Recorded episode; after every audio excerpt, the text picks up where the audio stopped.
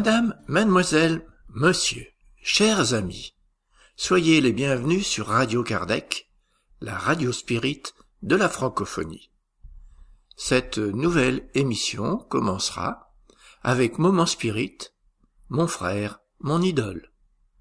Nous vous proposerons ensuite d'écouter le centre spirit Alan Kardec de Rambouillet nous parler de l'importance de l'éducation morale des enfants et des adolescents.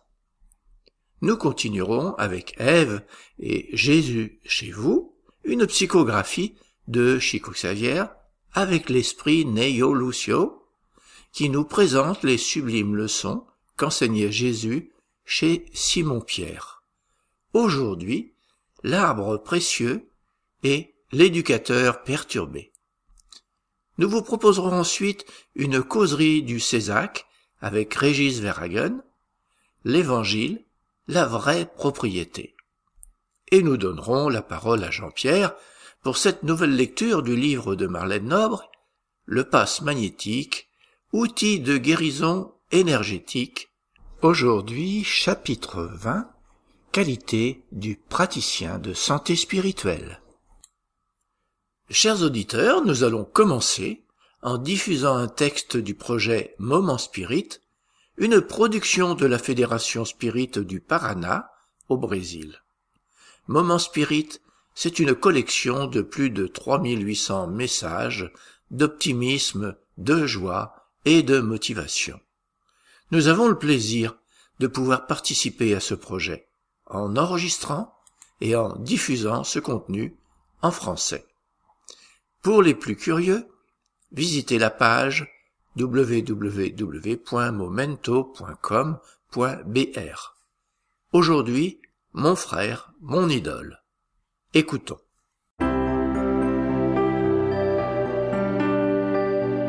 Et maintenant à l'antenne, Moment Spirit, le programme qui amène le spiritisme dans votre demeure.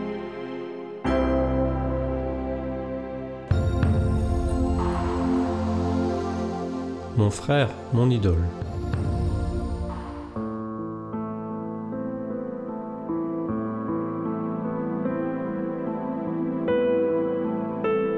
Je ne sais pas encore parler, pas à travers les langues traditionnelles du monde, mais je pense que tu me comprends, n'est-ce pas? Je crois que tu comprends quand je t'observe courir tout autour de moi et que mes yeux brillent, mon sourire naît et mon éclat de rire résonne dans toute la maison. Il n'y a que pour toi que je souris comme ça. Et il me semble que d'une certaine manière, je me souviens de toi, de sorte que ce souvenir m'apporte la paix, la sécurité, la joie. Oui, la joie. Tu m'as beaucoup appris sur elle, car je ne te vois jamais triste. Et savoir que cette nouvelle vie peut être si joyeuse me rassure face aux défis que je vais devoir affronter. Plus âgé, tu es venu avant dans ce foyer et on m'a raconté que tu étais là pour me recevoir à mon arrivée.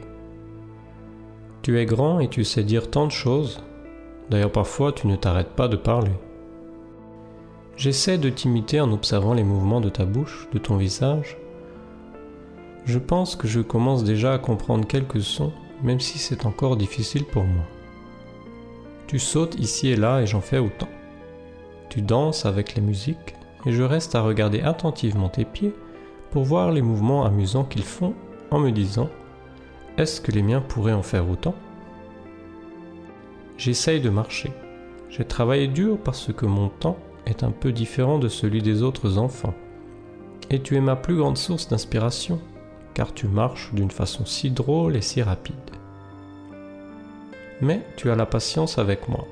Tu ne me compares pas, tu n'exiges pas de moi plus que je ne peux en faire à ce juste moment. Tu sais que je réussirai à tout faire, mais à mon rythme. Je ne suis pas pressé. Tu choisis les petites vidéos que j'aime le plus. Tu assistes à des films en ma compagnie que tu ne regardais plus du fait de ton âge. Tu es calme avec moi et j'en ai besoin. Tu ne te plains pas quand je t'arrache presque les cheveux, le nez ou les oreilles.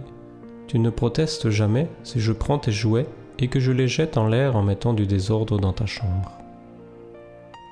Je crois que tout le monde devrait avoir un frère aîné comme toi. tu es le meilleur. Tes batteries d'énergie durent plus longtemps que celles de n'importe lequel de mes jouets. Et je sais que tu ne vas pas dormir sans être venu me souhaiter bonne nuit.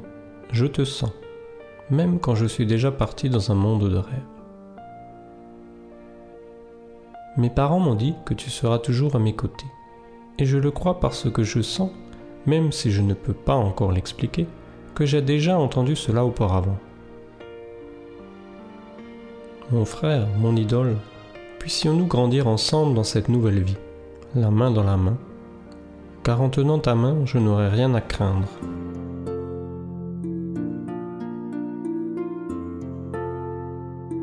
Les liens de famille sont renforcés par la réincarnation. Les esprits forment dans l'espace des groupes ou des familles unis par l'affection, la sympathie et la similitude des inclinations. Heureux d'être ensemble, ils se recherchent. L'incarnation ne les sépare que momentanément, car, après leur entrée dans l'ératicité, ils se retrouvent comme des amis au retour d'un voyage. Souvent même, ils se suivent dans l'incarnation, où ils sont réunis dans une même famille ou dans un même cercle, travaillant ensemble à leur mutuel avancement. Les plus avancés cherchent à faire progresser les retardataires. De moins en moins attachés à la matière, leur affection est plus vive par cela même qu'elle est plus épurée, qu'elle n'est plus troublée par l'égoïsme ni par les nuages des passions. Ils peuvent donc ainsi parcourir un nombre illimité d'existences corporelles sans qu'aucune atteinte ne soit portée à leur mutuelle affection.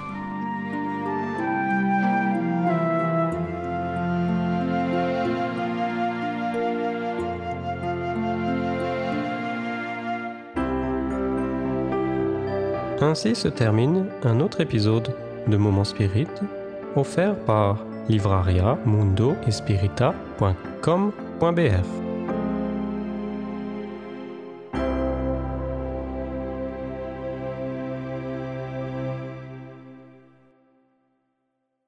Jean, un auditeur, nous pose une question. Lors de contact d'un médium avec un esprit inférieur, désincarné, je suis parfois étonné de la parfaite qualité du langage de ce dernier. Est-ce réellement le langage du désincarné ou bien l'interprétation du médium? Tout d'abord, le médium. Il est l'intermédiaire et est donc un filtre de la communication, car l'esprit du communicant ne pourra utiliser que les connaissances disponibles chez le médium. Cela explique que le communicant, s'il est médecin, ne pourra disserter de médecine et de médicaments. Si cela est étranger au médium, il ne trouvera pas chez lui les mots. C'est pour cela que l'esprit qui veut se communiquer utilisera le médium le plus disponible pour cette communication. C'est aussi une question d'affinité. Je ne parle pas ici des médiums à trans complète, où c'est l'esprit qui va utiliser les organes du médium et par exemple pouvoir parler une langue étrangère au médium. Maintenant, l'esprit qui veut se communiquer peut être très intelligent et avoir beaucoup d'instructions et faire de très belles déclarations, mais cela ne prouve pas une grande évolution obligatoirement. Des esprits venus des ténèbres ou de l'umbral ont prouvé parfois leur intelligence dans des débats. Alors, pour répondre à votre question, il faut juger l'esprit qui se communique aux qualités et vertus dont il fait preuve, aux qualités morales de son discours, et les esprits élevés nous conseillent de rejeter tout message qui prête au doute, car sachant que s'il s'agit là d'un esprit élevé, il ne nous en voudra pas. Voilà, j'espère avoir apporté quelques éléments à votre réflexion. Nous allons maintenant écouter le Centre Spirit Alan Kardec de Rambouillet nous parler de l'importance de l'éducation morale des enfants et des adolescents. Bonsoir à, toutes et à tous. Ce soir, nous allons parler d'éducation morale des enfants et des adolescents. Je vous remercie pour euh, votre présence Donc la conférence durera maximum une heure. C'est le Centre Spirit Alan Kardec de Rambouillet qui présente cette conférence. Et ce centre spirit a la particularité, précisément, il a cette mission euh, d'éduquer les adolescents en enseignant la philosophie spirit et euh, l'enseignement moral, dont je parlerai plus tard. Il a aussi euh, une double légitimité puisque ce centre spirit publie des travaux pédagogiques spirit. Donc, vont commencer. Alors, tout d'abord, nous allons clarifier les, termes du sujet. Qu'est-ce que l'éducation morale et qu'est-ce qu'un enfant selon le spiritisme? Alors, la morale est définie comme suit dans le livre des esprits. La morale, c'est la règle pour se bien conduire, c'est-à-dire la distinction entre le bien et le mal. Elle est fondée sur la loi de Dieu L'homme se conduit bien quand il fait tout en vue et pour le bien de tous, car alors il observe la loi de Dieu. Donc c'est extrait du livre des esprits d'Alan Kardec, le chapitre 1 du livre 3, la question 629. Donc là, tout y est, on a euh, l'essentiel puisque bien se conduire, c'est faire tout en vue et pour le bien de tous. Maintenant, un enfant. Là, j'ai mis sur ce diaporama, l'enfant est un esprit plus ou moins évolué moralement, ayant souvent des liens de vie antérieure avec ses parents. Pour le spiritisme, l'enfant est avant tout un esprit, un esprit qui s'incarne dans une famille. C'est un esprit qui est plus ou moins évolué, qui a eu de nombreuses existences au préalable et qui arrive sur Terre avec ses acquis, ses acquis euh, intellectuels, ses acquis euh, moraux, et il lui reste évidemment beaucoup à acquérir encore puisque la Terre n'est pas le monde le plus avancé de l'univers. Donc cet esprit est plus ou moins évolué moralement. Il peut être plus évolué que ses parents, moins évolué, mais souvent il y a des liens de vie antérieure avec ses parents euh, souvent cet esprit a connu les deux, l'un ou l'autre des parents dans une vie antérieure, dans plusieurs vies antérieures. Il a pu avoir des liens d'amour, c'est souvent le cas, mais aussi des liens de désamour, voire de haine. Et par cette incarnation et par l'oubli momentané de cela, il va pouvoir, lui et ses parents, mettre en action le pardon et l'amour.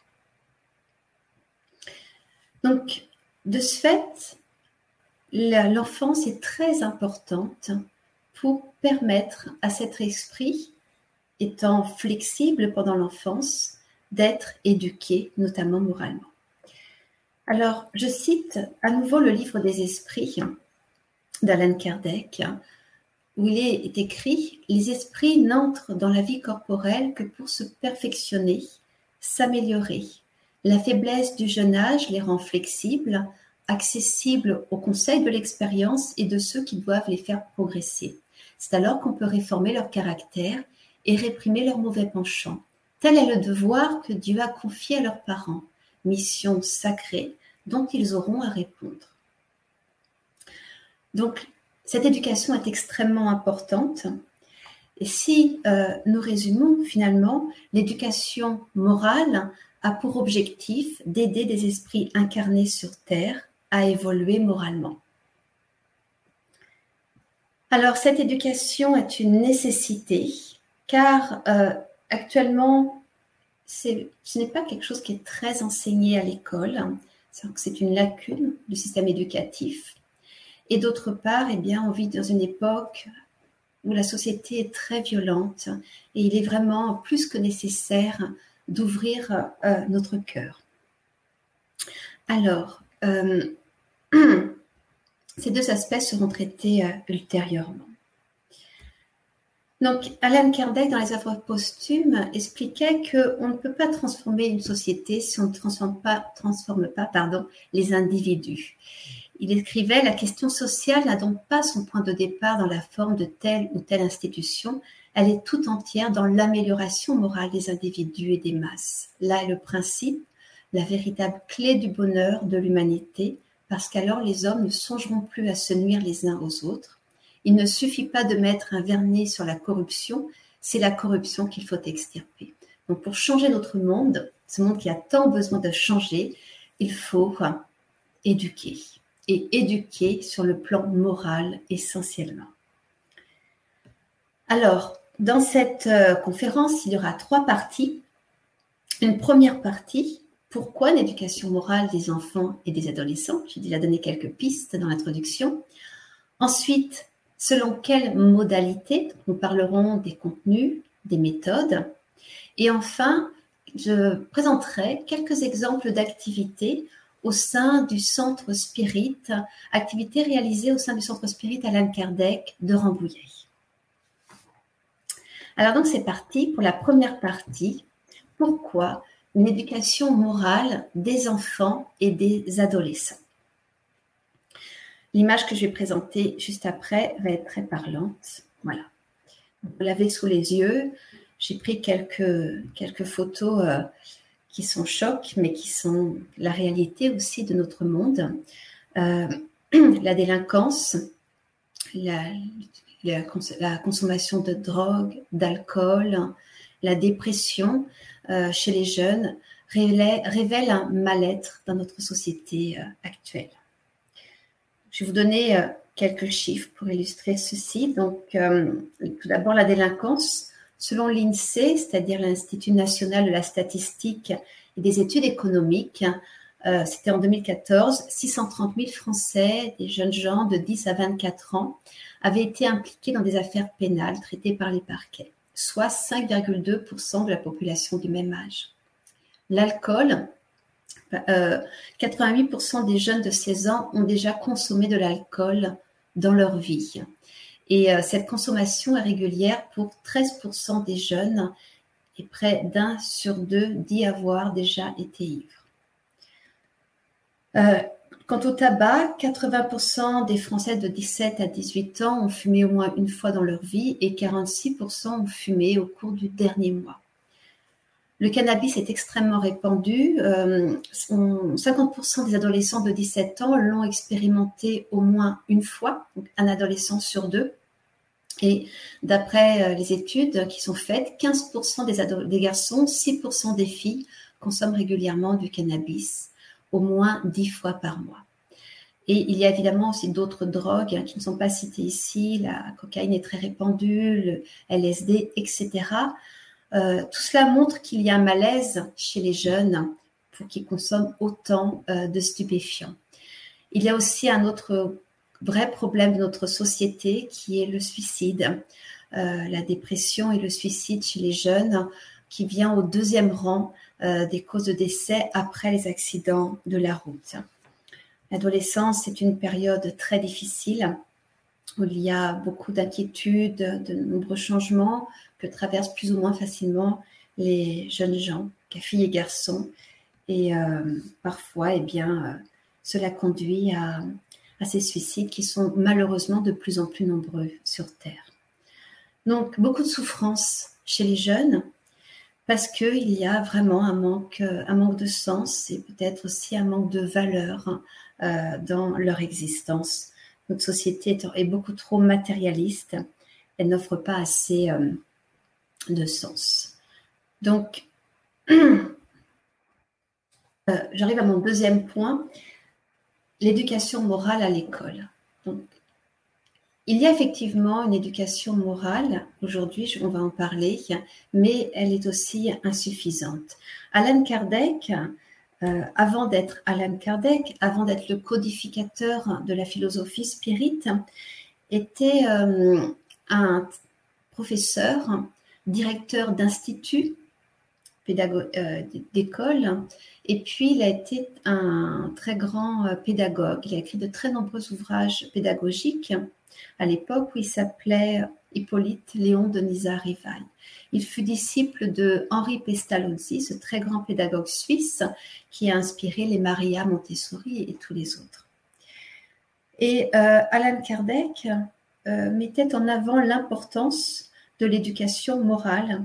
En 1831, il avait rédigé un mémoire sur l'instruction publique euh, adressé à une commission qui était chargée de préparer un projet de loi. Et euh, dans ce projet de loi qui était relatif à l'enseignement, il regrettait que dans les établissements publics, l'attention due à, l'éducation morale n'ait pas encore été donnée. Et plus tard, en 1864, il écrit dans la revue Spirit, euh, je cite, donc vous l'avez sous les yeux, euh, cette citation sur la diapositive, Un jour, on comprendra que cette branche de l'éducation, à savoir l'éducation morale, a ses principes, ses règles, comme l'éducation intellectuelle, en un mot que c'est une véritable science. Donc, dès, euh, l'origine, euh, le spiritisme favorise et favorable à une éducation morale des jeunes. Alors, qu'en est-il euh, dans le cadre de l'école? Quand les républicains arrivent au pouvoir en 1882, l'enseignement devient laïque, gratuit, obligatoire. Vous savez, ce sont les fameuses lois de Jules Ferry. Et euh, très rapidement, il est question d'instruction morale. Euh, Jules Ferry préconisait euh, de donner des exemples très clairs aux enfants, je le cite, peu de formules, peu d'abstractions, beaucoup d'exemples et surtout d'exemples pris sur le vif de la réalité. Donc il y avait cette préoccupation d'enseignement moral dans l'école républicaine à son tout début. Et puis il y a eu des hauts et des bas. Dans les années 60, euh, il y a eu euh, une baisse importante des, cours d'enseignement moraux, puisque euh, avec cet esprit de mai 68, l'enseignement moral était on lui, reprochait de véhiculer euh, une, morale stigmatisante, culpabilisante et manichéenne.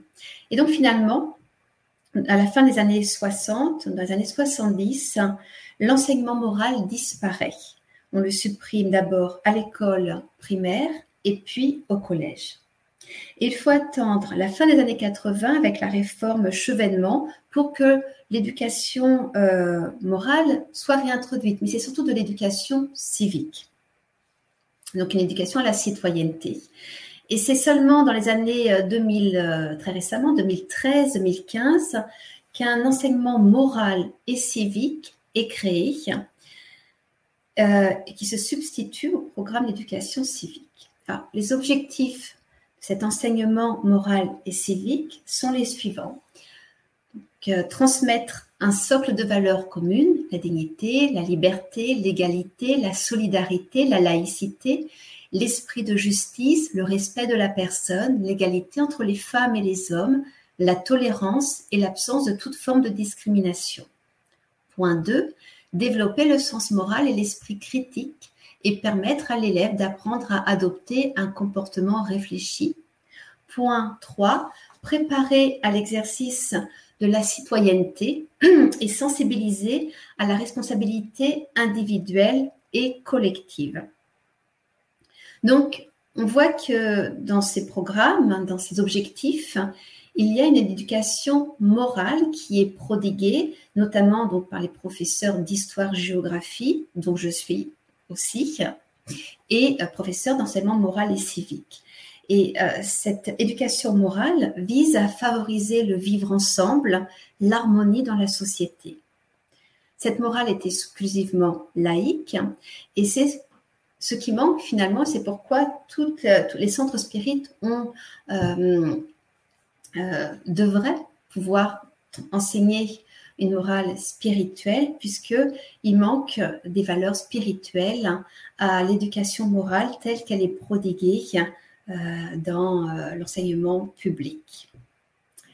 Donc voilà pourquoi euh, un enseignement spirit, un enseignement spirit destiné aux enfants et aux adolescents a toute sa place, parce qu'il manque cette dimension spirituelle à l'école.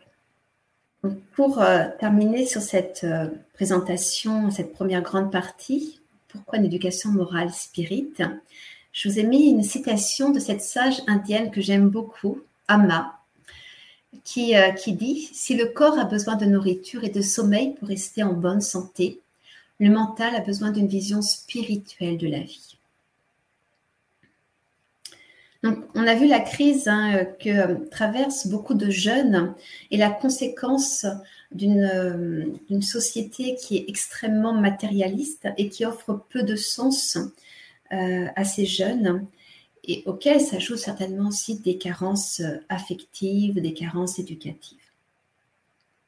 Alors, l'éducation spirit peut répondre à cette crise puisque les objectifs de l'éducation spirit c'est de comprendre, grâce à la philosophie spirit, pourquoi nous sommes sur Terre, qui sommes-nous, d'où venons-nous et où allons-nous.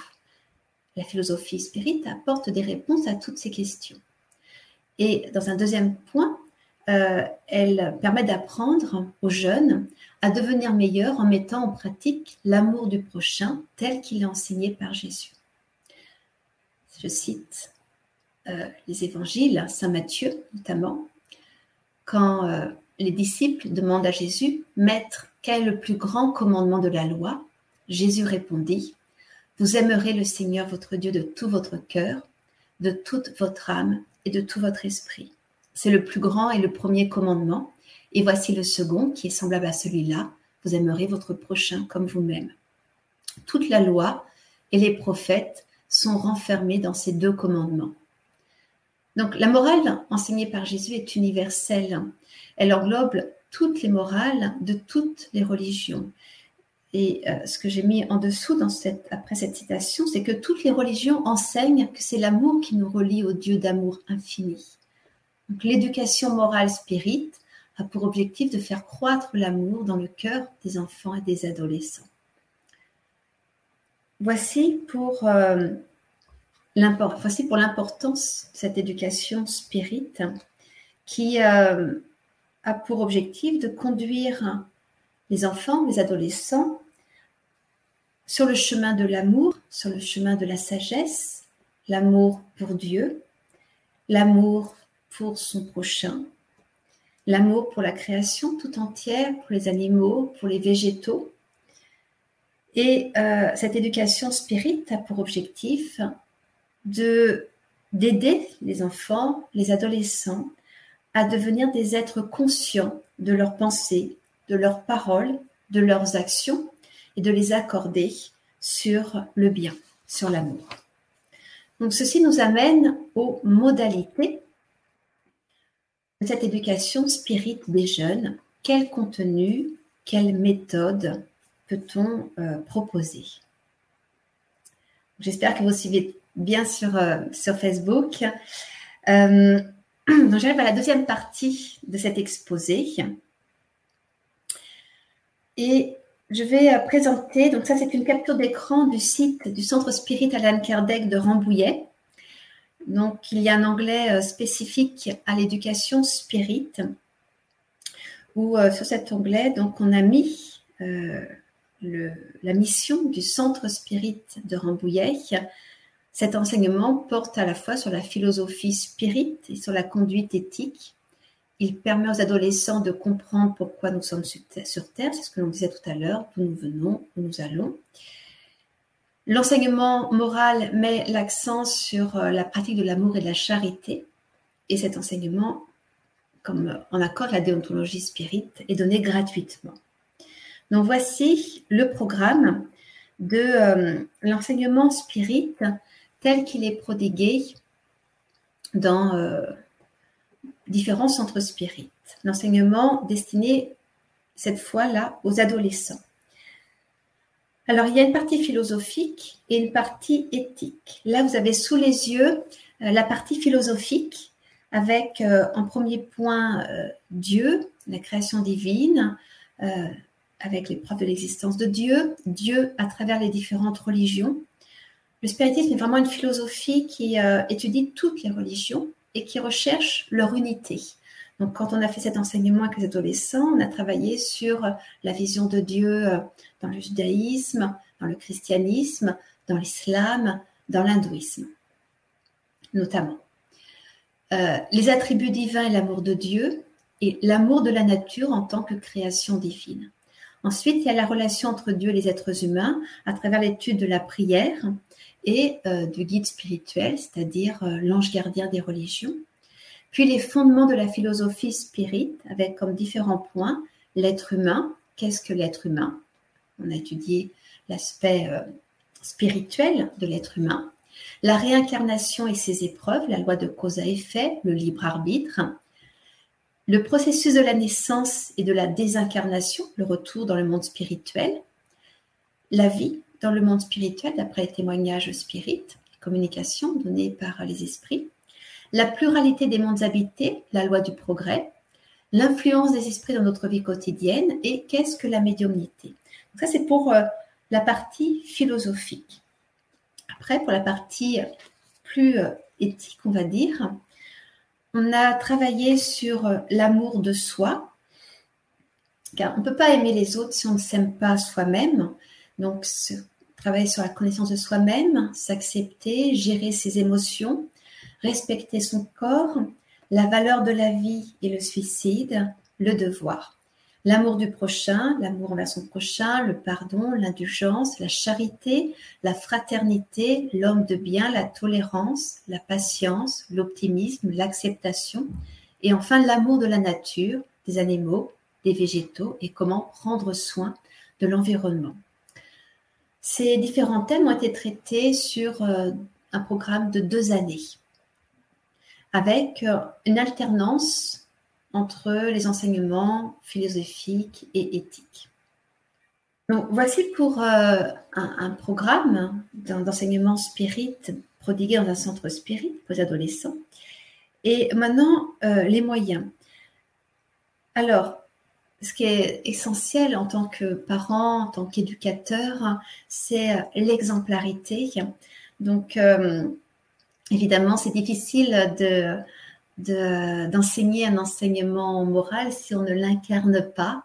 Donc euh, voilà, toujours euh, être très vigilant quant à ses paroles, puisque l'enfant, l'adolescent euh, imprime tout ce que l'on dit.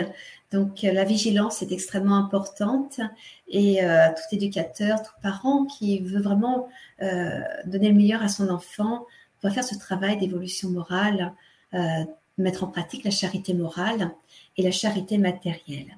Il y a des moyens pour inciter les jeunes à la charité matérielle. Je vous montre ici euh, un extrait d'un fascicule qui a été rédigé par le, le Centre Alain Kardec que je vous présenterai tout à l'heure.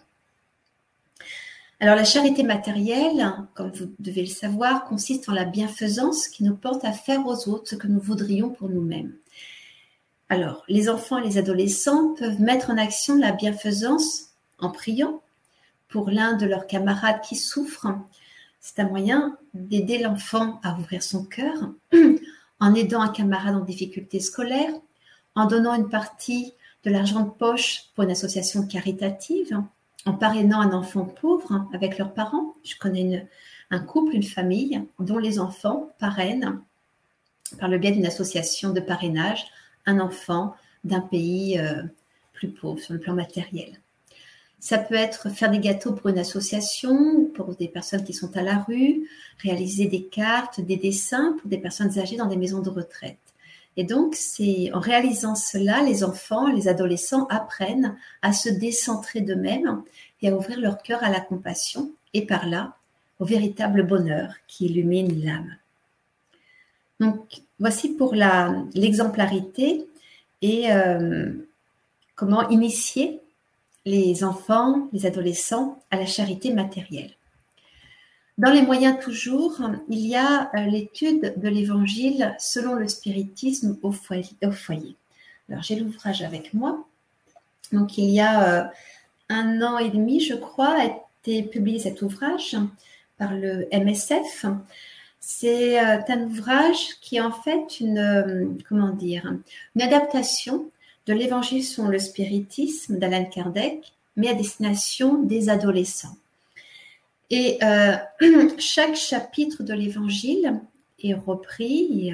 L'ouvrage, en fait, suit véritablement les chapitres de l'ouvrage d'Alan Kardec avec euh, des extraits de l'Évangile, des extraits de communication médiumnique et des analyses. Et euh, cet ouvrage peut être lu de manière linéaire ou peut être utilisé euh, pour faire l'évangile au foyer à une date fixe de la semaine, ou une fois tous les 15 jours, les parents, les enfants peuvent se réunir à la maison, faire une prière, ouvrir l'évangile au hasard. Là, je tombe sur Bienheureux ceux qui sont doux et pacifiques. Lire le chapitre sur euh, Bienheureux ceux qui sont doux et pacifiques, par exemple. Et puis après, en discuter pour euh, travailler la douceur, travailler l'esprit de paix.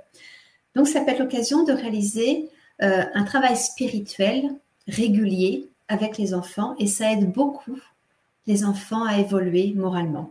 Il y a quelques questions à la fin de, chaque chapitre qui peuvent faciliter, enfin, qui, facilitent la compréhension et la mémorisation de la lecture. Voici un outil pour travailler avec euh, des jeunes sur leur éducation, leur euh, éducation morale. Ensuite, euh, il y a des histoires, des contes, des vidéos qui ont un contenu moral, il y en a beaucoup. Et je vous mets ici le lien que je remettrai euh, à la fin de la conférence du site de l'éducation spirit française qui donne énormément euh, de références pour trouver des histoires, de belles histoires à contenu moral. On peut également apprendre à prier à nos enfants. La prière, c'est un élan d'amour vers Dieu, vers son prochain. Donc, prier avec cœur pour euh, se rapprocher de Dieu, prier pour remercier Dieu, remercier Dieu de tout ce qu'il nous apporte, la nourriture, notre foyer, euh, tout ce dont euh, on bénéficie, dire à Dieu qu'on l'aime, prier pour un être qui nous est cher, en souffrance, prier même pour quelqu'un qui nous fait du mal. Euh, il y a des personnes qui éduquent leur enfant ainsi. Euh, quand un enfant est blessé par un autre, eh bien, ils incitent cet enfant à prier aussi pour que euh, cet enfant qui blesse soit aidé, car souvent quand on blesse, c'est que l'on souffre. on peut prier aussi, pardon, pour lutter contre un défaut. Donc c'est voilà un bel enseignement que celui de la prière. Et puis toujours dans ces, dans ces moyens pour évoluer moralement, progresser, apprendre à nos enfants, à nos jeunes à aimer la nature, à aimer les animaux, à voir le caractère sacré de, la nature et des animaux. Alors là encore, j'ai quelques pistes extraites du fascicule réalisé par le Centre sur l'éducation morale. Donc voici quelques activités, des propositions d'activités qui peuvent être faites euh, avec les enfants, les adolescents comme bah, les promenades au bord de mer, en forêt, à la montagne, à la campagne, au clair de lune, sous les étoiles, pour se connecter à cette nature. Euh, on a vraiment besoin de laisser tomber parfois les tablettes, les jeux vidéo et d'aller voilà se reconnecter. Et beaucoup l'ont fait d'ailleurs pendant le confinement et ça a été une très très bonne chose pour cela. Faire des herbiers, dessiner les oiseaux, les animaux, enregistrer les chants d'oiseaux, euh, emmener les enfants dans des fermes pédagogiques pour qu'ils caressent les animaux, euh, qu'ils découvrent la faune sauvage. à Rambouillet, on a un, espace pour cela. Je fais un petit peu de pub pour la ville de Rambouillet, où on peut euh, aller découvrir les animaux de la forêt, écouter le brame du cerf.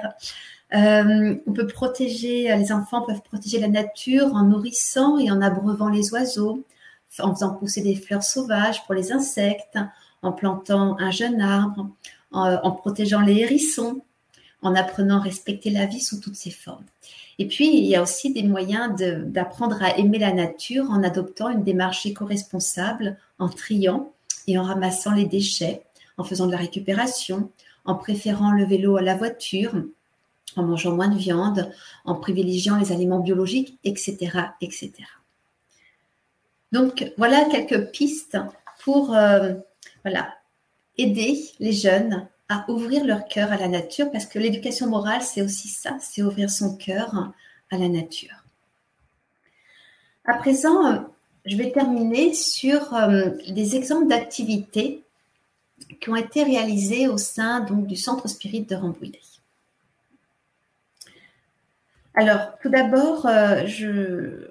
voici une capture d'écran de nouveau d'un fascicule que vous trouverez en téléchargement gratuit sur le site de l'éducation spirit.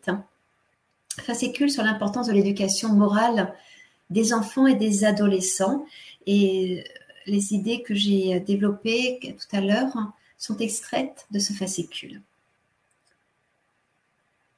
Donc, euh, quand on travaille avec les adolescents dans un centre spirit, on apprend aux adolescents que chaque individu est unique, qu'il a des qualités qui lui sont propres et des défauts qui sont en fait les qualités qui font défaut, qui manquent, qui ne sont pas encore euh, acquises.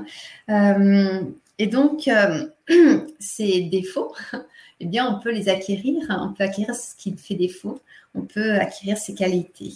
Et plus on a de qualités, plus on est heureux. Et plus on se rapproche finalement de Dieu, hein, puisque Dieu c'est l'amour, hein, toutes les qualités que l'on développe, bah, c'est de l'amour finalement.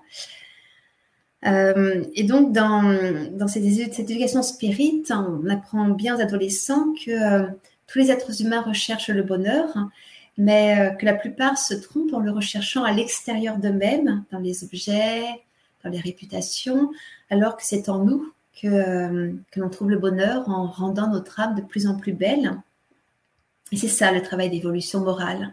Et c'est un travail qui est très difficile à réaliser, qui demande beaucoup de courage pour se confronter à nous-mêmes et beaucoup de persévérance pour euh, eh bien euh, travailler sur des mois, des années, puisque les qualités s'acquièrent sur des années, voire des décennies.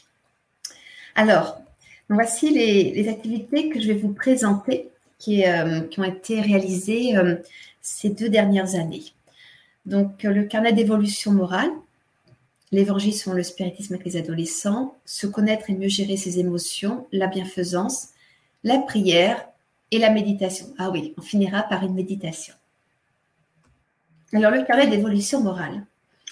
Donc, ça, c'est euh, une des premières activités réalisées euh, au sein du centre spirit avec les adolescents. Donc, euh, j'aurais demandé d'acheter un petit carnet d'évolution morale. Alors, les filles ont pris un joli petit carnet avec des fleurs, avec des, oiseaux. Et euh, sur ce carnet, eh bien, on a travaillé sur euh, justement les qualités à acquérir. Alors, souvent, les, adolescents ont beaucoup de mal à se connaître. Et on a fait cet exercice de... Donc là, je vous montre, je pense qu'on le voit sur, Facebook c'est extrait du fascicule qui est en téléchargement. Euh, les qualités que je connais. Et là, tous ensemble, eh bien, on fait, euh, on liste les qualités qui existent, les qualités morales. Et même chose sur les défauts que je connais. Tous ensemble, nous listons les, euh, les défauts. Et après, les élèves peuvent choisir une, deux, trois qualités qui les caractérisent vraiment et ce qu'ils vont continuer à développer. Toujours partir de ce qui est positif, hein, de voir toujours ce qu'il y a de bien aussi en nous. C'est beaucoup plus encourageant que partir du négatif. Et puis après, voir les défauts que, euh, alors un, deux, trois défauts que l'on a aussi et que l'on va transformer par euh, les qualités opposées. C'est un travail que je fais aussi en, tant qu'enseignante avec les élèves et qui les intéresse souvent beaucoup. Donc, euh, une fois que ce travail est fait, qu'on a listé les qualités, les défauts, euh, eh bien, on utilise la prière. Alors, j'en suis à, donc je vous ai sur la diapo faire la liste, ça je vous en ai parlé. Entourer les défauts qui nous rendent malheureux, voilà, en choisir un ou deux sur lesquels on veut travailler. Et puis après, donc la prière et l'aide du guide spirituel, l'ange gardien. Donc le soir, le matin, essayer de faire le bilan de sa journée. Euh, donc après une prière, et noter dans le carnet les situations qui ont posé problème ou celles qui ont montré un progrès. Et puis, ces élèves sont donc incités à se demander ben, pourquoi j'ai réagi comme ça? les questions que l'on peut se poser, c'est ai-je manqué à mes devoirs? Alors on peut reformuler. Quelqu'un a-t-il à se plaindre de moi? Qu'ai-je fait de bien, de mal? Ai-je fait à autrui tout ce que je voulu pour moi? Ce sont les questions qui sont euh, présentées par euh, euh, Alain Kardec dans le livre des esprits à la question 919. Alors on se rend compte que les, adolescents ont beaucoup de mal à, être autonomes sur euh, ce qu'on appelle cet examen de conscience. Et euh, finalement, on le fait aussi au sein du centre spirit. Ils peuvent prendre des minutes pour réfléchir avec leur carnet, seuls avec eux-mêmes, à faire un bilan de la semaine, de leur semaine ou même du mois qui a passé. Et puis, euh, toujours pour travailler sur ces qualités morales et les acquérir, euh, on peut discuter régulièrement d'une qualité, d'un thème, chacun pouvant s'exprimer à tour de rôle. Et ça peut être l'occasion d'utiliser euh, l'évangile sur le spiritisme dont je parlais tout à l'heure. Donc voici de nouveau la, couverture. Et donc, comme je l'ai expliqué tout à l'heure, cet ouvrage vraiment est euh, axé sur l'aspect moral de la philosophie spirit. Et au sein d'un centre spirit, il peut être étudié. Euh, à Rambouillet, par exemple, la troisième année d'enseignement est basée sur cet euh, ouvrage. Donc, nous lisons un chapitre, nous en discutons, et puis on répond aux questions qui sont en, fin de chapitre. Il y a aussi un travail sur les émotions qui est important à réaliser. Donc, euh, ce sont des, documents que j'ai pu euh, donner euh, aux adolescents. Donc, la fleur des compétences, déjà pour travailler l'estime de soi, c'est très important puisque beaucoup de jeunes actuellement ont une très mauvaise estime d'eux-mêmes. Donc, ils écrivent dans les pétales, qu'ils colorient leurs compétences, vraiment ce qu'ils savent faire. Ça peut être cuisiner, je ne sais pas, un gâteau au chocolat, ça peut être dribbler au foot, mais vraiment, voilà, qui partent sur des choses qu'ils ont, qui les valorisent, c'est très important. Et puis, on travaille aussi sur euh, les besoins. Alors là, on ne voit pas très bien sur le, sur le diaporama, mais euh, on peut. Euh, l'objectif, c'est de dire voilà, en ce moment, de quoi ai-je besoin? Est-ce que j'ai besoin de repos? Est-ce que j'ai besoin d'affection? Est-ce que j'ai besoin de calme? Est-ce que j'ai besoin, je ne sais pas, de liberté et donc, ça permet aux enfants, aux adolescents, de euh, se centrer sur eux-mêmes pour bien voir ce qui ne va pas, s'il y a des choses qui ne vont pas. Donc, ce sont des exercices que je vous montre. Alors, je ne vous montre pas tout ce qui est, tout ce qui est fait, on n'a pas le temps. Ce serait ennuyeux en plus. Mais en tout cas, euh, tout est téléchargeable gratuitement sur le site de l'éducation spirit. Alors ça, c'est aussi un petit exercice, comment chat va, où euh, ben, les enfants, les adolescents euh, choisissent trois chats qui correspondent à leur état du moment et ils expliquent leur choix. Donc, il y a un petit podium, on dessine les, dessins des chats. on a, il y a le chat agressif, le chat élogieux, le chat déçu, perdu, ravi, etc. Et donc, euh, un exemple de, cas pratique. Donc, euh, pour travailler sur les émotions, on demande aux enfants, aux adolescents, de réfléchir à une situation dans laquelle ils ont senti une très forte émotion négative. Vous savez, il y a trois grands types d'émotions négatives. Il y a les peurs, il y a tout ce qui est de l'ordre de la tristesse et tout ce qui est de l'ordre de la colère, sachant que généralement, sous la colère, il y a de la peur. La colère permet de mettre une distance, ne pas avoir accès à ses peurs. Ça, c'est un travail que font les psychologues ou les personnes en développement personnel aussi. Hein. Donc, euh, l'enfant, l'adolescent réfléchit à une situation donc, de tristesse, de peur, de colère. Et puis, il nomme cette émotion sur un cahier, son intensité, sur une échelle de 1 à 10, donc 10 étant le maximum. Sa durée, est-ce que ça a duré quelques secondes? Est-ce que ça a duré euh, quelques minutes euh, des jours, des semaines, la durée. La fréquence, est-ce que cette émotion revient fréquemment?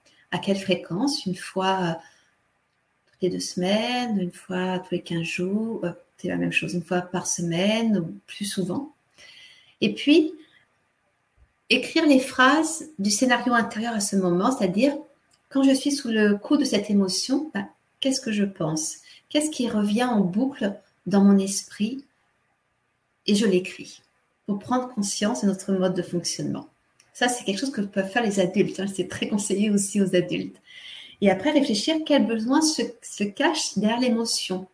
Ah, finalement, je suis triste, mais je suis, je suis triste, mais pourquoi? Bah, Parce que j'ai besoin, euh, je ne sais pas, de confiance. Et là, dans cette situation-là, je n'étais pas en confiance, etc. Et quand le besoin est trouvé, c'est énorme. Et après, comment auriez-vous pu agir différemment afin de ne pas être pris par cette émotion ou pour qu'elle soit moins intense? Donc en fait, on change sa stratégie. On va réagir différemment. C'est ce qu'enseigne aussi euh, le développement personnel. Donc voilà ce genre d'exercice très important pour arriver à mieux gérer les émotions et finalement à faire ce travail euh, d'évolution morale. Toujours dans les exemples, pour euh, ce travail euh, d'évolution morale réalisé au sein du centre Spirit, on a aussi un travail important de charité, dans ce terme, dans ce qu'il a de plus noble. Et ce travail que j'ai appelé la bienfaisance pour apprendre à ouvrir son cœur, c'est notamment euh, à, Rambouillet, c'était la réalisation de cartes pour euh, des personnes âgées de l'EHPAD de Rambouillet. Donc, vous voyez ici, vous avez sous les yeux des cartes réalisées par les élèves du centre Spirit pour réaliser pour Noël, et puis un peu après, des, euh, des cartes réalisées pour le printemps, la période de Pâques. Et vous voyez ici les trois premiers élèves du centre Spirit vont être très mécontents de voir leurs photos d'eux d'il y a deux ans. Je suis désolée. Ambre, Louise et Iliane. Mais euh, voilà, vous pouvez être fiers de votre travail. Et ensuite, ils sont allés euh, donner ces, cartes aux personnes âgées de l'EHPAD de Rambouillet qui étaient très touchées. La bienfaisance est très importante puisque euh, c'est un moyen véritablement d'ouvrir son cœur au prochain. Enfin, donc, dernière, dernière présentation il y a la prière et la méditation. Donc, dans, euh, l'enseignement qui était donné au centre euh, de Rambouillet, il y a un enseignement qui a été donné sur la prière, où les élèves ont étudié euh, différentes prières, le schéma Israël, la prière de l'aube de l'islam et le Notre Père. Ils ont étudié le, comment dire, les mécanismes de la prière tels que on l'apprend, tels que, pardon, que l'enseigne le spiritisme, et puis euh, aussi qu'est-ce que c'est que la prière du cœur, et ils ont rédigé leur propre prière. Et d'ailleurs, à la fin de l'ouvrage, ça c'est euh, ce dessin extrait de l'ouvrage, voilà, à la fin de l'ouvrage de l'évangile sur le spiritisme, il y a j'écris ma propre prière. Donc, ils ont rédigé leur prière et euh, c'est très, extrêmement important pour ces jeunes d'apprendre à se connecter au divin par cette prière qui est d'abord avant tout la prière du cœur, qui peut être très courte. Hein. Dire mon Dieu, je t'aime, c'est une prière et euh, ça peut être enseigné à des tout petits même. La prière et puis pour terminer, la méditation. La méditation est très importante et on voit qu'elle se diffuse euh, beaucoup en ce moment à notre époque et c'est tant mieux puisque le but de la méditation c'est de trouver la paix et de développer une présence aimante à soi-même et au monde. C'est vraiment euh, un moyen de développer l'attention, la concentration. Et quand on fait un travail d'évolution morale, quand on veut évoluer moralement, il est extrêmement important d'être attentif à ce que l'on pense, à ce que l'on dit, à ce que l'on fait. Et la méditation, c'est une clé pour avoir cette concentration. Et, ensuite, pouvoir être attentif et donc bienveillant. C'est le but. Donc, il y a différents types de méditation. Euh, et euh, euh, nous avons enregistré une méditation qui est inspirée du travail de Frédéric Lenoir, de euh, Christophe André aussi. C'est une méditation spirit guidée qui est entre la méditation et la prière, si on peut dire, puisque elle, euh, elle apprend à ouvrir son cœur à l'amour. Après cette conférence, je mettrai le lien pour que vous puissiez l'écouter euh, posément à la maison. Donc, euh, de ce fait, j'arrive à la fin de, mon exposé. Euh, j'ai présenté euh, la, la, nécessité de cette éducation spirit, puisque il y a beaucoup de troubles actuellement chez les jeunes. À l'école, il y manque une éducation spirituelle. Et, et aussi, je vous ai montré donc dans cet exposé euh, des méthodes, des contenus, des moyens pour la mettre en pratique. Donc, euh, je vous remercie pour votre attention. La revue Spirit existe depuis 1858. Sa réalisation est prise en charge par le mouvement Spirit francophone. Elle est éditée au format papier en couleur de haute qualité d'une part et au format numérique d'autre part. Vous y trouverez l'illustration des principes de base du spiritisme, des dossiers qui approfondissent un thème à chaque numéro et des articles plus légers. Cette revue est un outil privilégié d'étude du spiritisme. Elle peut être prise comme support de discussion dans un centre spirit. Dans un langage clair, moderne et concret, nous essayons d'aborder les enjeux de notre société moderne et complexe, tout en restant dans le prolongement de la ligne sûre tracée par Alan Kardec. Nous allons écouter Ève et Jésus chez vous, une psychographie de Chico Xavier avec l'esprit Neo Lucio, qui nous présente les sublimes leçons qu'enseignait Jésus chez Simon Pierre. Aujourd'hui, l'arbre précieux et l'éducateur perturbé. Jésus chez vous. Chapitre 46 L'arbre précieux. Le Seigneur déclarait que la construction du royaume de Dieu serait l'œuvre de l'union fraternelle entre tous les hommes de bonne volonté. Le vieux Zébédée, qui aimait profondément les paraboles du Christ, lui demanda alors de leur relater une histoire symbolique afin de mieux comprendre. Jésus, obligeant comme toujours, sourit et raconta. Les hommes vivaient en conflit permanent dans la misère, la perturbation et la souffrance. Lorsque le Père, sensible, leur envoya un messager portant les graines sublimes de l'arbre du bonheur et de la paix. L'ange descendit avec le cadeau royal et réunit les hommes afin de les leur remettre. Il leur expliqua que le glorieux végétal allait produire dans le futur des fleurs de lumière et des fruits d'or qui allaient effacer toutes les dissensions.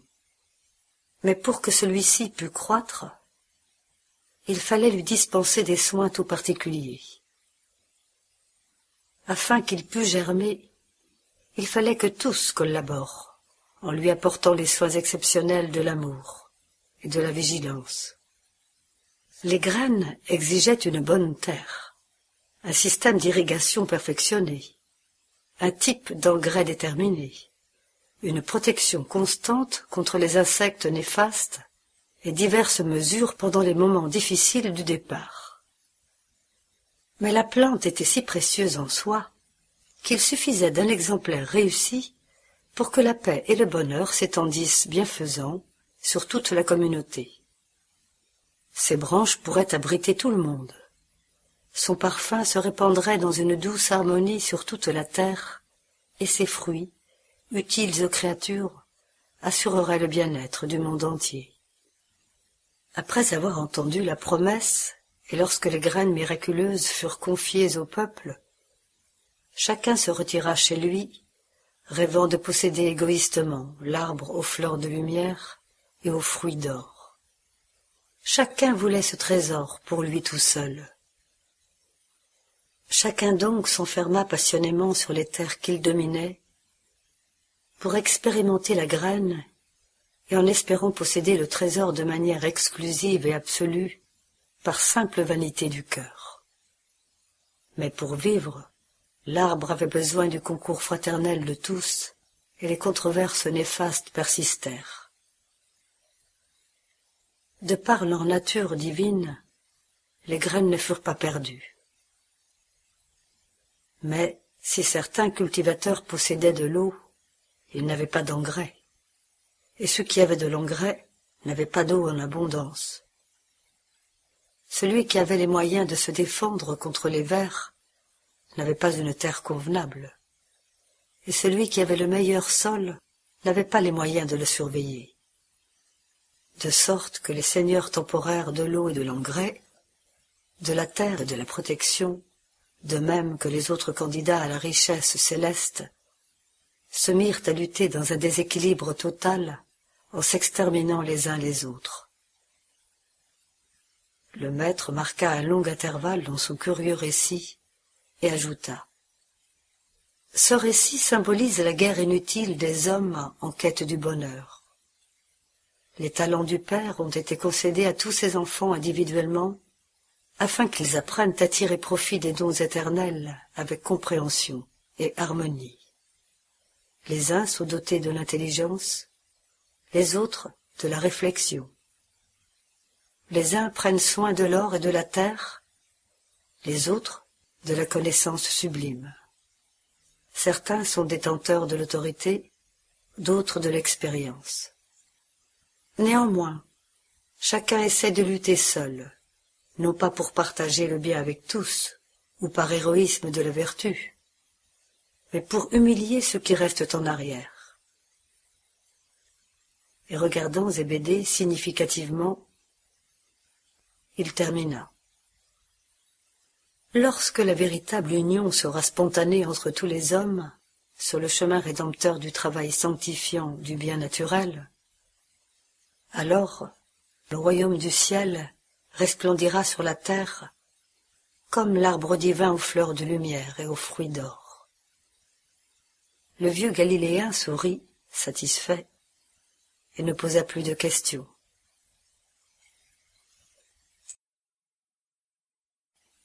Jésus chez vous. Chapitre 47 L'éducateur perturbé. André, l'apôtre serviable, commentait les difficultés pour s'améliorer conformément aux vérités nouvelles lorsque Jésus fit ce récit pour l'édification de tous. Un homme, singulièrement fort, qui s'était spécialisé dans divers services de réparation, fut invité par un ange à restaurer l'état d'un handicapé qui voulait aller au paradis. Il accepta la tâche. Il s'approcha du malade, le marteau à la main, et malgré les cris et les larmes que son ouvrage arrachait du malheureux homme jour après jour, il obtint le résultat demandé. Le messager divin, satisfait, lui demanda d'aider à remettre sur pied une vieille dame boiteuse qui voulait ardemment entrer dans la cour céleste.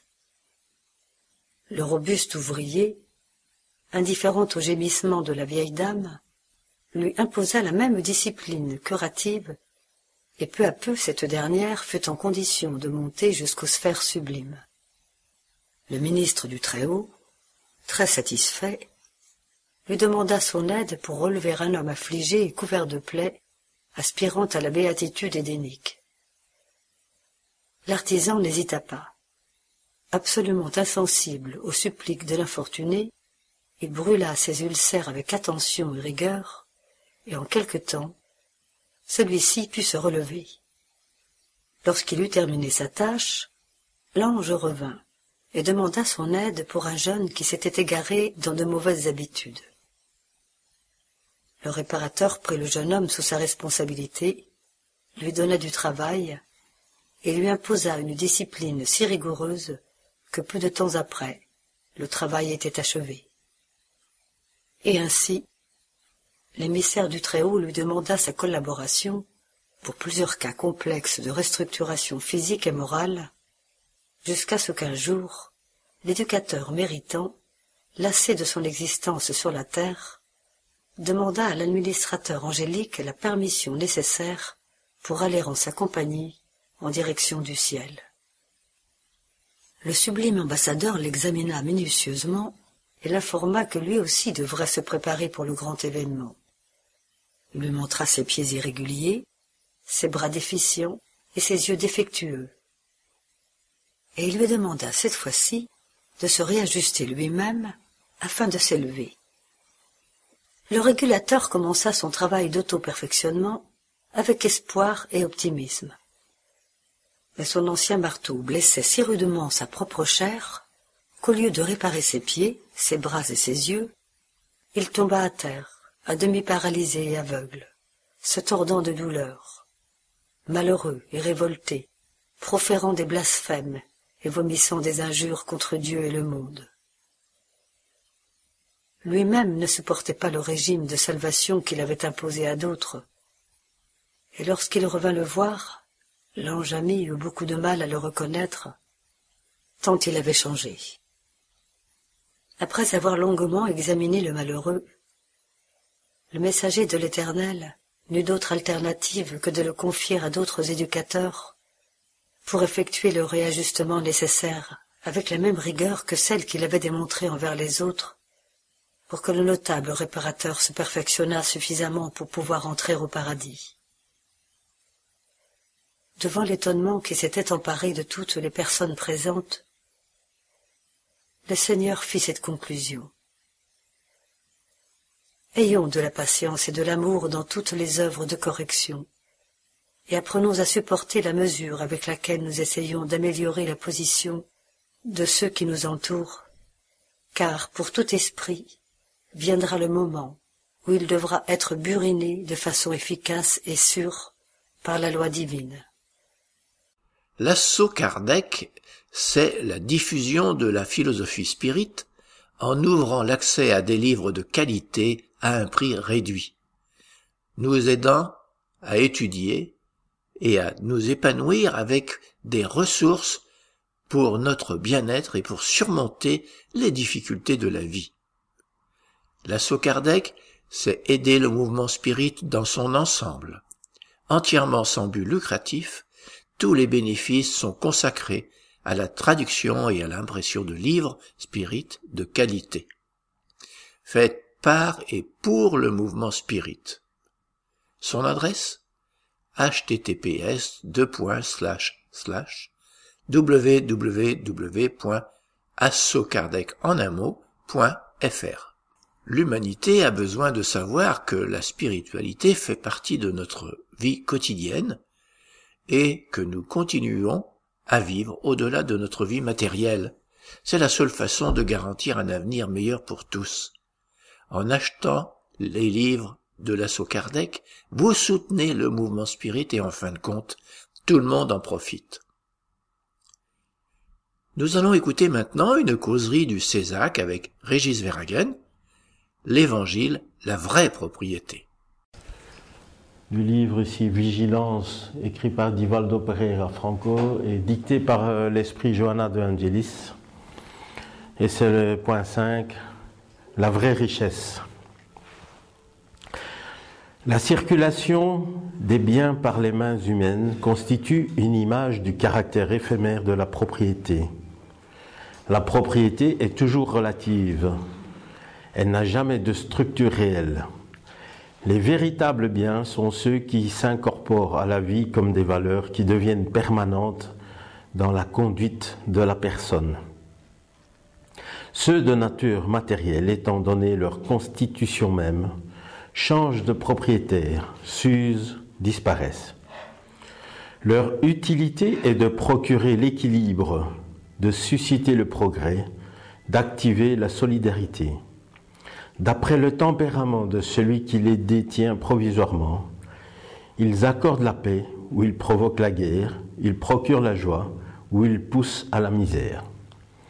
Victime de l'égoïsme qui persiste, enraciné chez lui comme une survivance de l'atavisme, l'homme imprévoyant qui possède des biens oublie la finalité essentielle de la richesse, celle de s'adonner au travail pour le bien de la communauté humaine.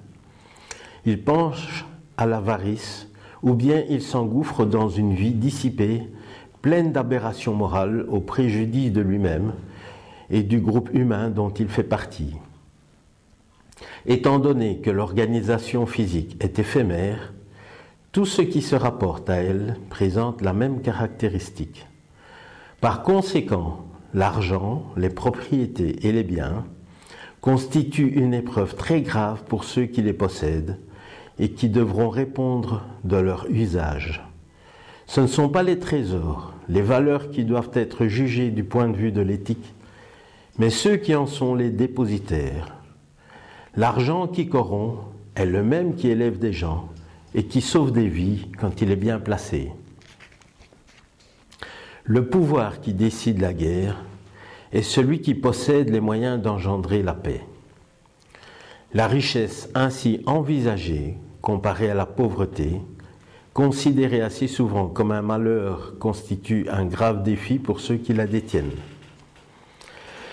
La possession libère le possesseur de l'objet lorsqu'il ne reste pas emprisonné dans ses limites, agrippé à la propriété apparente. Tous les biens viennent de Dieu à qui ils appartiennent. Ils ne constituent qu'un levier du progrès pour l'esprit, à travers les différentes expériences évolutives et selon la manière dont leur possesseur s'en sert, et éventuellement selon comment il en supporte leur disparition. Multiplie donc toutes les richesses qui viennent à toi, qu'elles soient passagères et transitoires ou de portée éternelle. Voilà, le sujet d'aujourd'hui est tiré de l'Évangile selon le spiritisme, écrit par Alan Kardec. Et ici, c'est la partie qui s'appelle La vraie propriété, du chapitre 16.9 et 10. Et c'est une partie qui s'appelle Instruction des esprits du chapitre On ne peut servir Dieu et Mammon. Donc la vraie propriété. Je vais vous lire donc euh, le sujet qu'Alain Kardec a reçu des esprits qui l'ont inspiré. L'homme ne possède en propre que ce qu'il peut emporter de ce monde ce qu'il trouve en arrivant et ce qu'il laisse en partant. Il en jouit pendant son séjour, mais puisqu'il est forcé de l'abandonner, il n'en a que la jouissance et non la possession réelle. Que possède-t-il donc? Rien de ce qui est à l'usage du corps, tout ce qui est à l'usage de l'âme, l'intelligence, les connaissances, les qualités morales. Voilà ce qu'il apporte et ce qu'il emporte ce qu'il n'est au pouvoir de personne de lui enlever, ce qui lui servira plus encore dans l'autre monde que dans celui-ci. De lui dépend d'être plus riche à son départ qu'à son arrivée, car de ce qu'il aura acquis en bien dépend sa position future. Quand un homme va dans un pays lointain, il compose sa pacotille d'objets qui ont cours dans le pays, mais il ne se charge point de ceux qui lui seraient inutiles. Faites donc de même pour la vie future, et faites provision de tout ce qui pourra vous y servir. Aux voyageurs qui arrivent dans une auberge, on donne un beau logement s'il peut le payer. À celui qui a peu de choses, on en donne un moins agréable. Quant à celui qui n'a rien, il couche sur la paille. Ainsi en est-il de l'homme à son arrivée dans le monde des esprits. Sa place y est subordonnée à son avoir, mais ce n'est pas avec l'or qu'il la paye. On ne lui demandera point combien avez-vous sur la terre? Quel rang y occupiez-vous? Étiez-vous prince ou artisan? Mais on lui demandera Qu'en rapportez-vous? On ne supputera point la valeur de ses biens ni de ce titre mais la somme de ses vertus. Or, à ce compte, l'artisan peut être plus riche que le prince. En vain alléguera-t-il qu'avant son départ, il a payé son entrée avec de l'or On lui répondra Les places ne s'achètent point ici. Elles se gagnent par le bien qu'on a fait. Avec la monnaie terrestre, vous avez pu acheter des champs, des maisons, des palais. Ici, tout se paye avec les qualités du cœur. Êtes-vous riche de ces qualités? Soyez le bienvenu et allez à la première place où toutes les félicités vous attendent. Êtes-vous pauvre?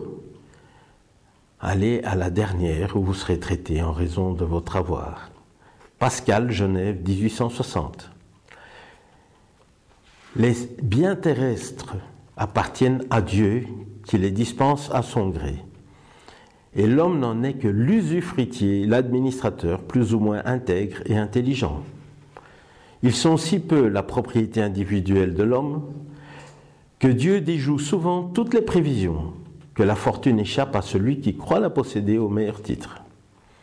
Vous direz peut-être que cela se comprend pour la fortune héréditaire, mais qu'il n'en est pas de même de celle que l'on acquiert par son travail. Sans aucun doute, s'il est une fortune légitime, c'est celle-là, quand elle est acquise honnêtement, car une propriété n'est légitimement acquise que lorsque pour la posséder, on n'a fait de tort à personne. Il sera demandé compte d'un dernier mal acquis au préjudice d'autrui. Mais de ce qu'un homme doit sa fortune à lui-même, en emporte-t-il davantage en mourant? Les soins qu'il prend de la transmettre à ses descendants ne sont-ils pas souvent superflus?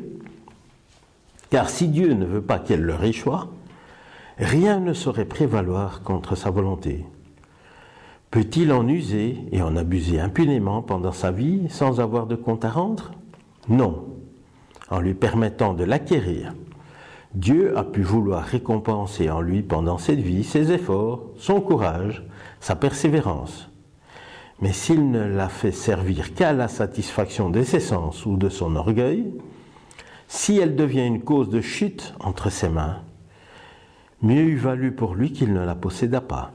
Il perd d'un côté ce qu'il a gagné de l'autre en annulant le mérite de son travail. Et quand il quittera la terre, Dieu lui dira qu'il a déjà reçu sa récompense.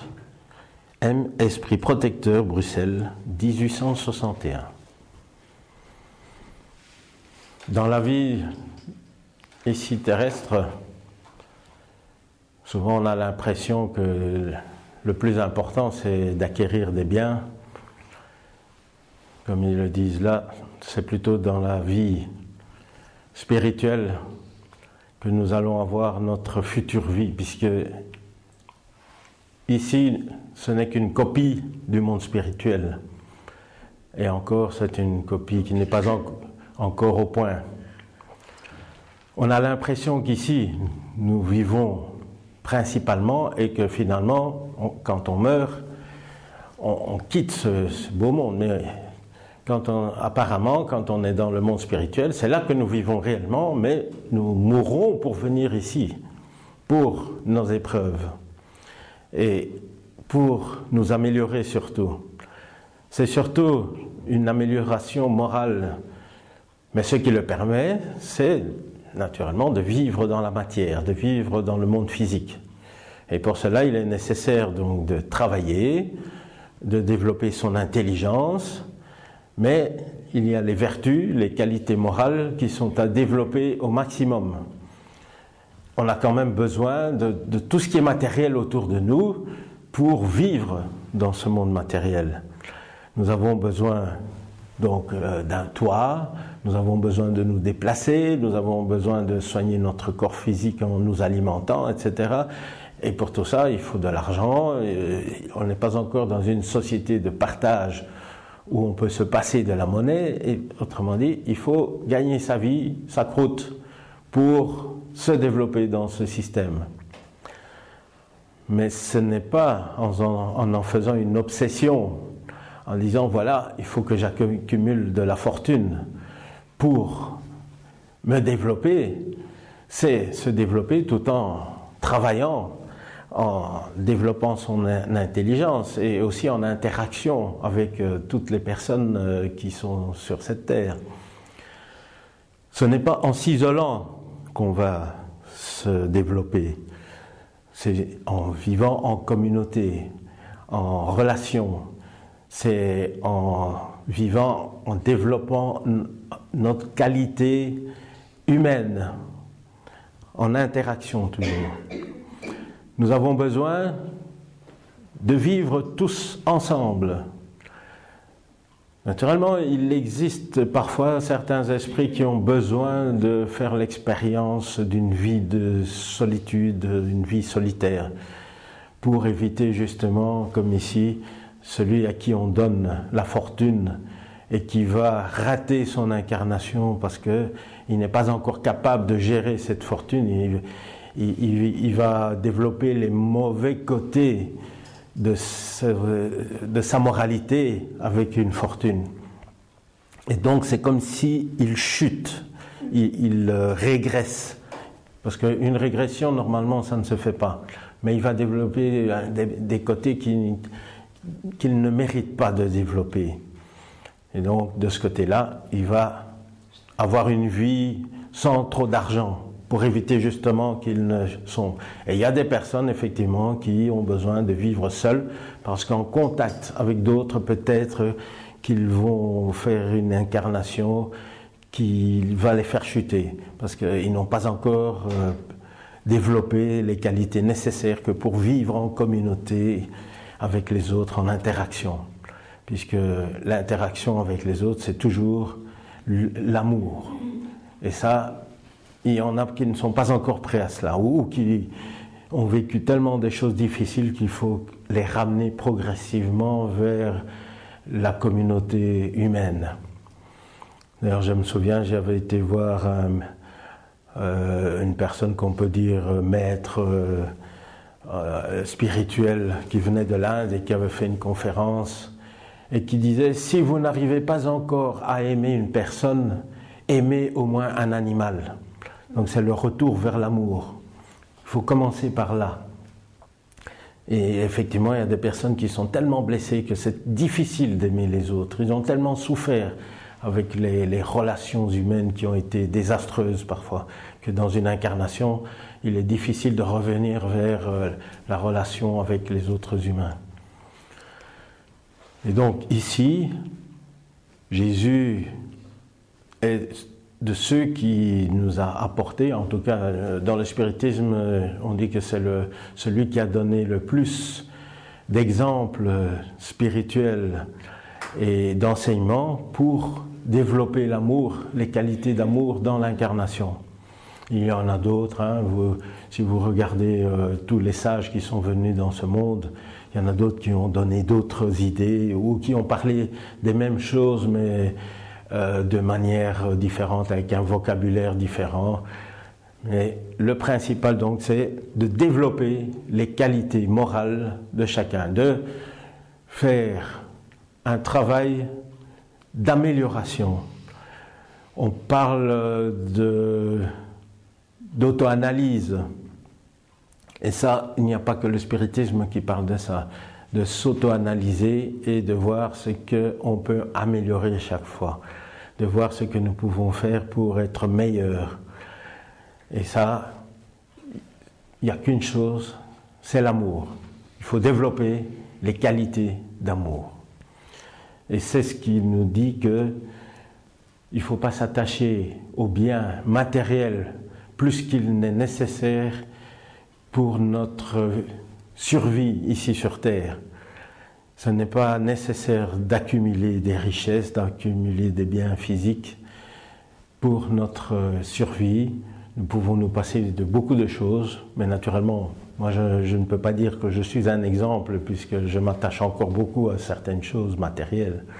Vu que je, suis venu d'un pays où il y avait beaucoup de manques, et chaque fois qu'on euh, on, trouvait quelque chose, on le mettait de côté en se disant, on ne sait pas quand on en aura encore, et donc c'est resté. et pourtant, ici, il y a tout. Et j'ai encore ce réflexe dès que je vois un, article intéressant dans un magasin, ah, il est pas cher, je vais le prendre, je vais le mettre dans mon garage ou je vais le mettre dans ma cave et, le jour où j'en ai besoin. Et pourtant, le lendemain, euh, le surlendemain, l'année d'après, ils sont toujours dans les magasins. Donc je pourrais m'en passer et peut-être l'emprunter à quelqu'un ou aller le louer. Mais ce réflexe reste.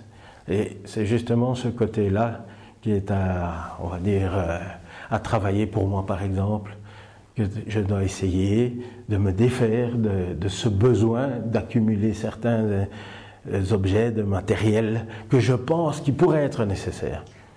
Alors que il faut, pour, en tout cas, essayer d'utiliser que ce qui est nécessaire et de prendre ce qui est vraiment nécessaire sur le moment. Naturellement, notre société ne nous pousse pas à ça, puisque On ouvre une télévision, on regarde un panneau publicitaire, on trouve partout des choses intéressantes qui sont achetées quelque part. Et on n'a pas besoin de ça. Mais c'est là, avec un prix attractif, etc. Et ça aussi, c'est un, travail qui est assez euh, important à faire, c'est de se dire, est-ce que j'ai vraiment besoin de ça? Est-ce que vraiment je dois acheter ça? Mais voilà. Je vous souhaite tous de vous défaire des biens matériels et de vous améliorer moralement. Merci de m'avoir écouté. L'Encyclopédie Spirit. Le site de l'Encyclopédie Spirit propose plusieurs dizaines d'ouvrages et revues en téléchargement gratuit.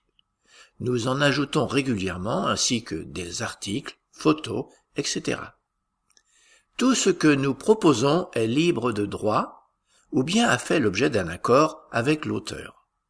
Pour connaître les conditions d'utilisation des fichiers PDF proposés, rendez-vous sur la première page de chaque ouvrage. L'encyclopédie Spirit est une réalisation du mouvement Spirit francophone, que vous pouvez retrouver sur lmsf.org. Maintenant, la parole est à Jean-Pierre pour cette nouvelle lecture du livre de Marlène Nobre, Le passe magnétique, outil de guérison énergétique. Aujourd'hui, chapitre 20, qualité du praticien de santé spirituelle. Le passe magnétique, outil de guérison énergétique. Chapitre 20 Qualité du praticien de santé spirituelle. Le marquis de Puységur, fidèle disciple de Mesmer, a donné une grande contribution à l'étude du magnétisme.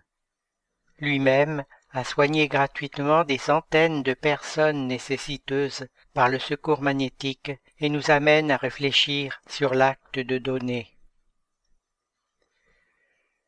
Suivons l'exemple de Mesmer et faisons des efforts sur nous-mêmes, en nous retenant pour ne pas nous exalter à l'extrême, en voyant tous les effets étonnants et salutaires qu'un homme au cœur droit et plein d'amour peut opérer par le magnétisme animal.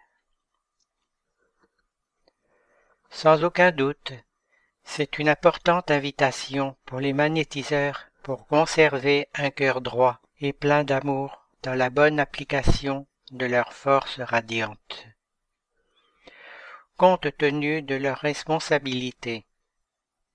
Les magnétiseurs doivent être les premiers à préserver l'hygiène spirituelle de l'endroit destiné au passe magnétique, en ne permettant pas que dans une pièce il y ait des conversations futiles ou des attitudes moins dignes.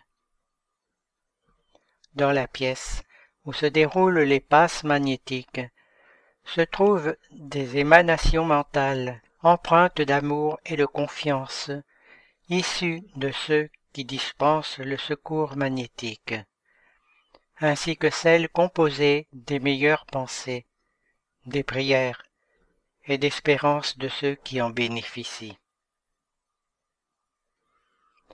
Les bienfaiteurs spirituels affirment que le magnétiseur suit dans le monde spirituel un programme visant à obtenir un plus grand contrôle sur lui-même, un équilibre spontané de ses sentiments, un amour épuré envers ses semblables, une compréhension élevée de la vie, une foi vigoureuse, une confiance profonde dans la puissance divine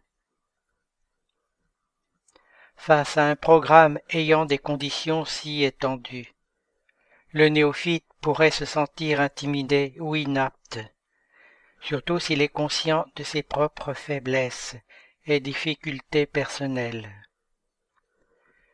Se référant à cette problématique, Alexandre adoucit la rigueur du programme en affirmant que, dans la sphère charnelle, la bonne volonté sincère, dans bien des cas, peut suppléer à certaines carences, ce qui se justifie en raison de l'apport apporté au magnétiseur par les bienfaiteurs, qui est encore imparfait dans le domaine des qualités souhaitables. Nous pensons que le magnétiseur ne devrait pas se fixer sur les vertus qu'il n'a pas encore acquises, mais plutôt sur les efforts qu'il déploie pour y parvenir. Pour le travailleur sincère, tout est effort et apprentissage. En accomplissant la tâche des passes magnétiques, il se dirige vers l'auto-amélioration qui lui permettra d'acquérir un plus grand perfectionnement spirituel. Celui qui suit un tel programme devrait se souvenir que l'absence d'études signifie stagnation et devrait toujours continuer d'apprendre. En ce qui concerne la recommandation Aimez-vous et instruisez-vous de l'Évangile selon le spiritisme. Alberto Seabra, Esprit désincarné, commente. Lorsque les enseignants spirituels préconisent l'étude, leur but n'est pas que l'apprenti s'intellectualise pour avoir le plaisir d'humilier ses semblables avec son intelligence. Et lorsqu'ils recommandent la méditation, ce n'est certes pas pour incliner à l'oisiveté ou à l'extase inutile. Sans nul doute, la transmission des passes magnétiques est une opportunité indéniable d'autodiscipline et de vigilance, de transformation intérieure et d'efforts constructifs pour son propre bien. Le magnétiseur s'enrichit spirituellement par l'étude constante et édifiante et a la possibilité d'acquérir des habitudes nobles par son humble travail en faveur de la santé humaine. Le fait de ne pas avoir le contrôle sur les résultats obtenus au moyen de ses facultés le mène à l'exercice de l'humilité et de la patience. Il se rappelle l'enseignement de Kardec. Les effets de l'action fluidique sur les malades sont extrêmement variés selon les circonstances. Cette action est quelquefois lente et réclame un traitement suivi, comme dans le magnétisme ordinaire. D'autres fois, elle est rapide comme un courant électrique. En ce qui concerne l'action fluidique et l'humilité à développer, il est toujours bon de se rappeler l'exemple d'André Louise lorsqu'il a commencé à transmettre des passes magnétiques dans l'au-delà.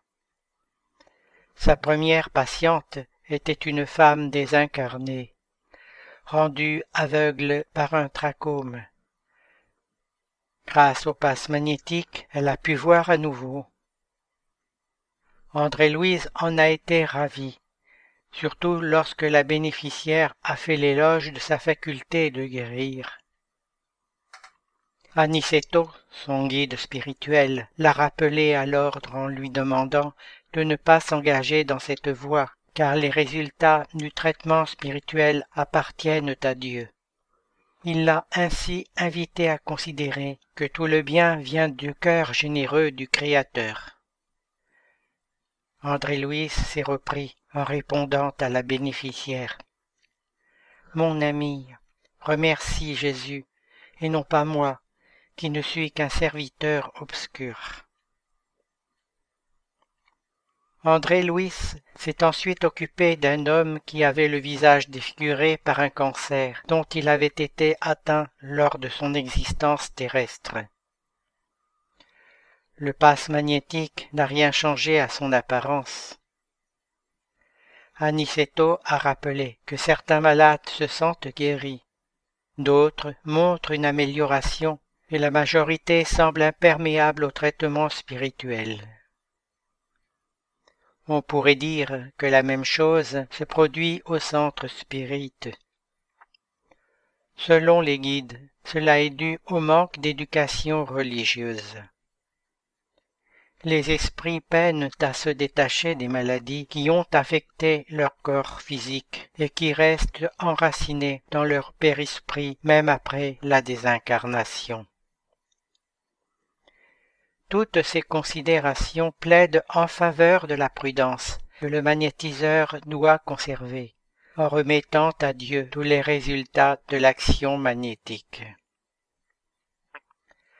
à ceux qui persistent dans leurs activités tout en reconnaissant leurs propres imperfections.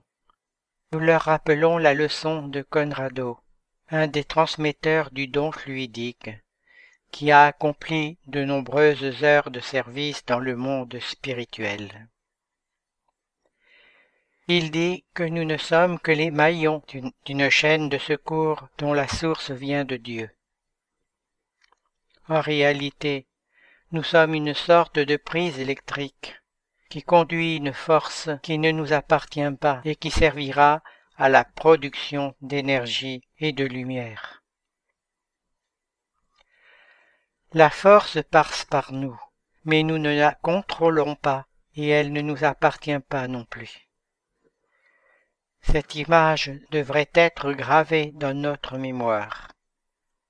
Ainsi, nous nous rappellerions que la puissance divine trouve un accès en nous et passe par nous au bénéfice des autres. Et nous veillerions à ce que nos émotions et notre raison soient prêtes à exercer l'amour, l'humilité et la foi vivante. N'oublions pas que chaque magnétiseur possède des caractéristiques propres.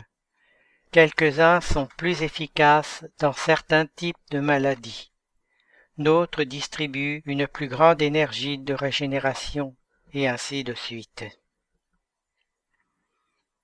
Dans les passes magnétiques, nous travaillons avec la même force qui varie considérablement en intensité et en qualité d'un médium à l'autre, parce que, même si le potentiel magnétique est propre à chacun, son expression varie à l'infini. L'esprit Emmanuel recommande aux bénéficiaires de passes magnétiques ce qui suit. En ce qui concerne les malades, les scientifiques athées ne voient que le corps dans l'âme, et les religieux fanatiques ne voient que l'âme dans le corps. Les intelligences sensées, cependant, observent l'un et l'autre, et associent la bonté et les médicaments dans les processus de guérison. Dans cette même leçon, le bienfaiteur attire l'attention des religieux pour qu'ils ne se laissent pas emporter par le fanatisme. En faisant le récit de certains cas de soins spirituels dans ce livre, nous avons également eu la même intention, celle de rappeler que le processus de maladie-guérison est très complexe et ne peut être considéré de manière simpliste. C'est encore Emmanuel qui souligne les religieux extrémistes, tout comme les mystiques intransigeants, limitent tout le travail de secours à la prière, parce qu'ils interprètent la maladie comme étant un simple acte expiatoire de la créature comme si l'âme incarnée était omnipotente pour sa propre défense, en oubliant que les virus n'interrompent pas l'attaque infectieuse devant un discours moralisant. Et conclut. Quel que soit le malade de qui tu t'approches, cultive toujours la compassion autant de fois qu'il le faudra, en comprenant que nous devons apprendre à aider les nécessiteux afin que ces derniers apprennent à s'aider eux-mêmes. Merci Jean-Pierre. Chers auditeurs, vous pouvez aller sur différents sites du mouvement spirit francophone et y trouver des informations et renseignements grâce aux liens qui existent sur le site www.lmsf.org. Chers auditeurs, nous sommes heureux d'avoir passé quelques instants ensemble. Nos émissions sont actualisées le 1er et le 15 de chaque mois. En attendant, nous vous disons à bientôt sur Radio Kardec.